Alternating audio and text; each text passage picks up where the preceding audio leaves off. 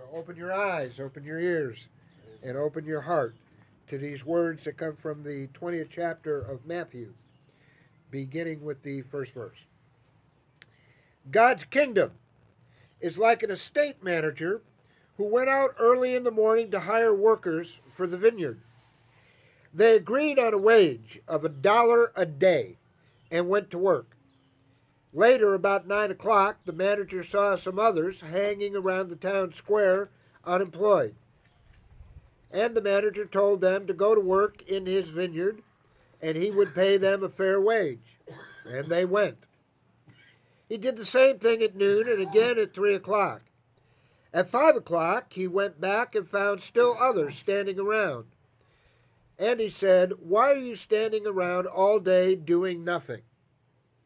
And they said, Because no one has hired us. And he told them to go work in the vineyard. When the day's work was over, the owner of the vineyard instructed the foreman, Call the workers in and pay them their wages. Start with the last hired and go to the first. Those hired at five o'clock came up and each were given a dollar. When those who were hired first saw that, they assumed, know the meaning of that word, assumed that they would get far more. But they got the same, each one of them a dollar. Taking the dollar, they groused angrily to the manager. These last workers put in only an easy hour, and you just made them an equal to us, who slaved all day under the scorching sun. And the vineyard owners replied, speaking for the rest Friend, I haven't been unfair. We agreed on a wage of a dollar, didn't we? So take it and go. I decided to give to the one who came last the same as you. Can't I do what I want with my money? Are you going to get stingy because I am generous? And here it is again the great reversal. Many of the first ending up last, and the last first. Hello. What was that in the chipmunk voice? Oh, oh, oh. and for those of you who don't know what that's about, apparently our our uh, our communications guy, when he was putting uh, the message from last week up on YouTube, uh, decided to play with it a little bit, and he sped it up, and I come out sounding like a chipmunk. and I think what I actually said was well, well, well, and it the chipmunk translation is as ow, ow, ow.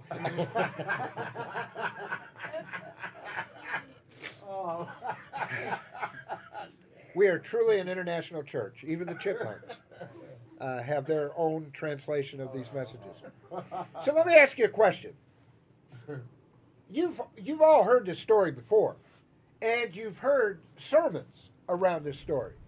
So does somebody want to take a shot and tell me what this story is about? Why did Jesus tell this story? Now, see, they're either not saying anything because they think they're being set up. What? Like keeping your promises. I mean, e- even if it's just a wage, keeping your promises and, and, and, and standing by your word.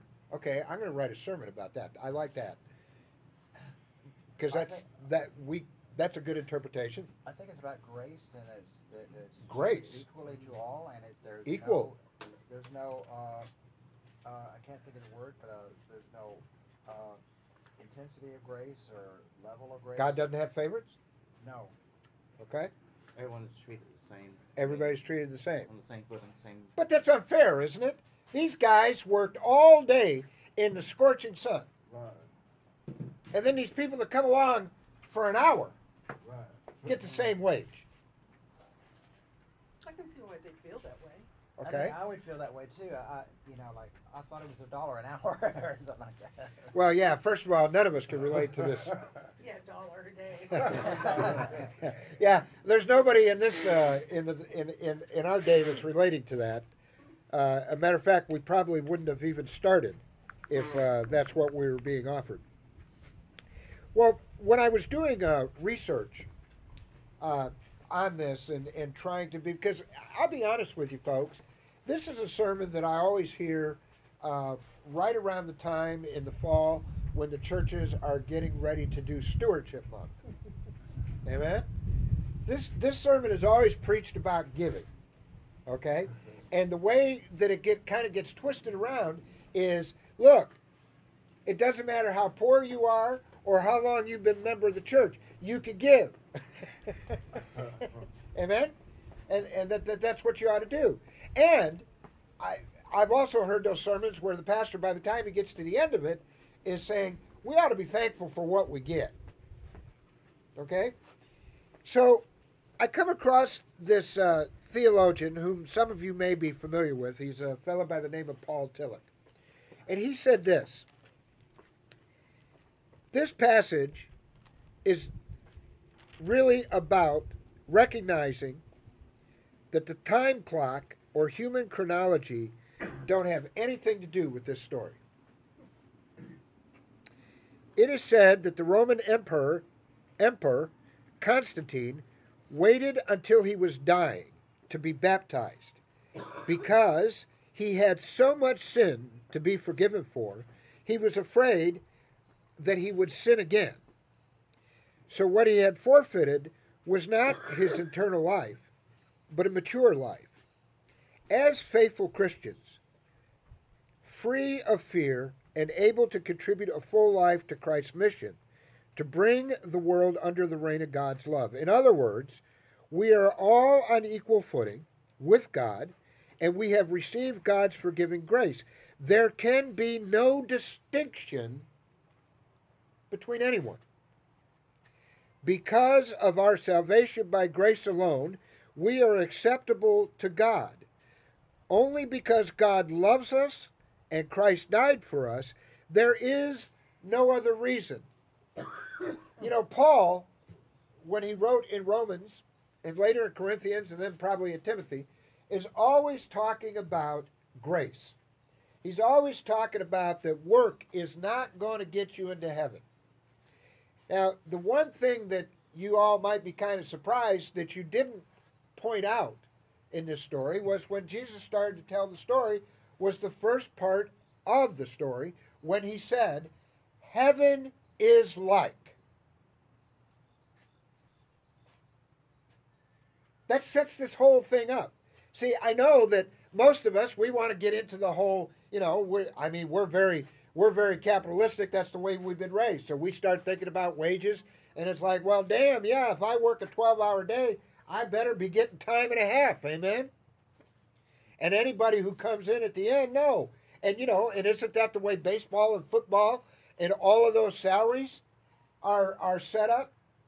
You know, by the one who produces the most, the one who makes the most money for the owner gets the most money and those who haven't been there very long, well, they they get a portion of that. But that was not what the story was about.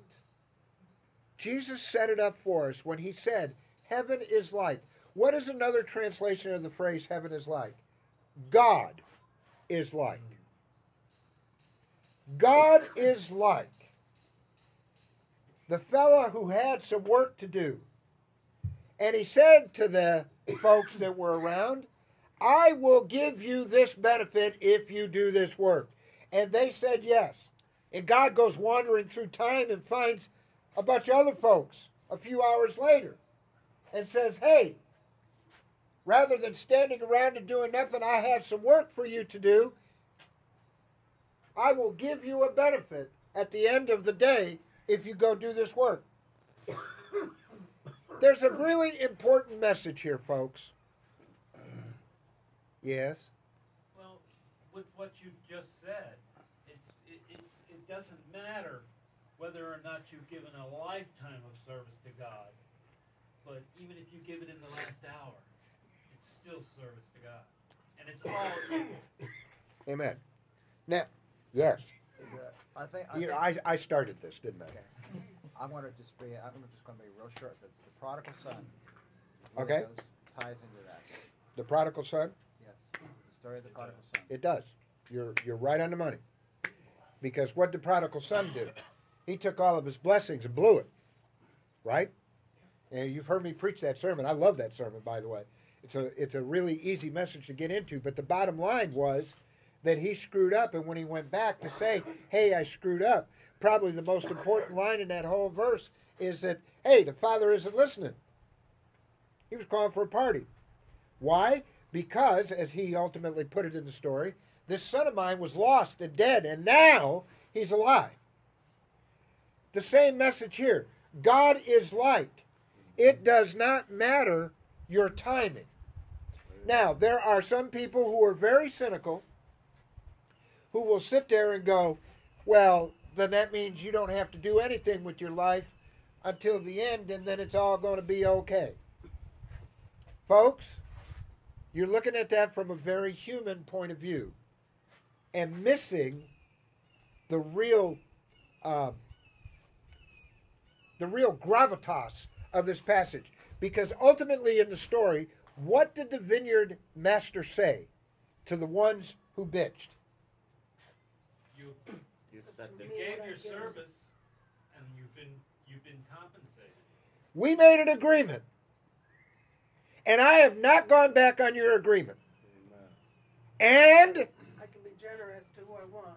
Amen. And what does that, as we listen to this story, teach us? That God is incredibly generous no matter how much we screw up or how long it takes us to get the message. Folks, that is probably the most important piece of this entire story. It's not about money. It's not about time spent. It's about generosity. You can be as generous as the love that God has given you. Wow. Think about that for just a brief second. How different is the world if we're generous with our love? It means that we're not tweeting about people taking a knee during the national anthem. Amen. It means that when we see the homeless, that we are actually trying to embrace a situation and make it better for them because they are part of our family. Amen. That's what I'm talking about. Now I'm going to close with a great story. It involved two Jewish farmers. Or I'm sorry, it was a farmer and his two sons.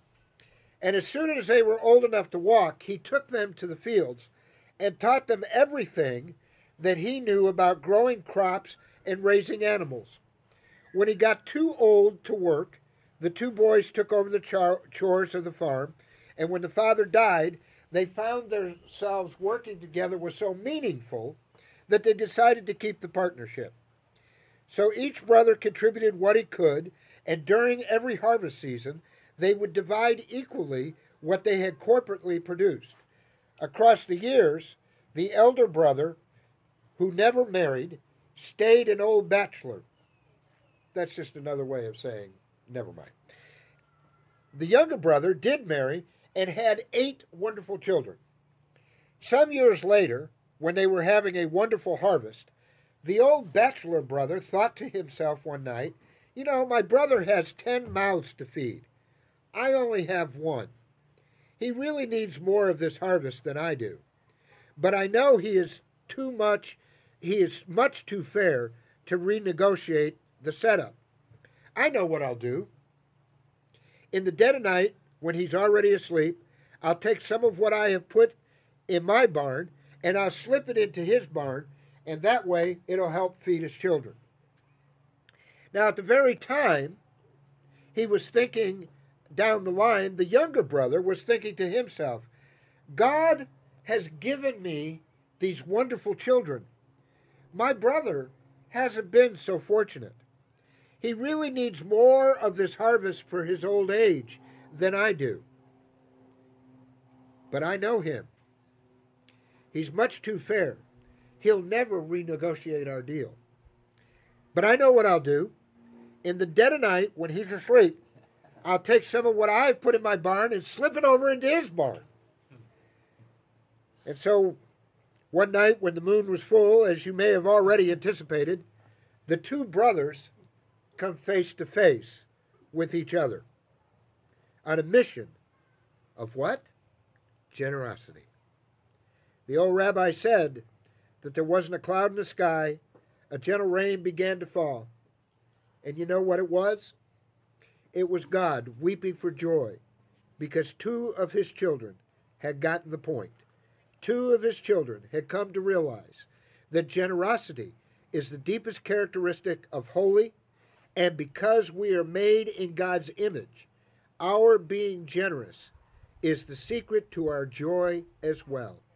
Life, my friends, is not fair because it's rooted in grace. God bless you this morning.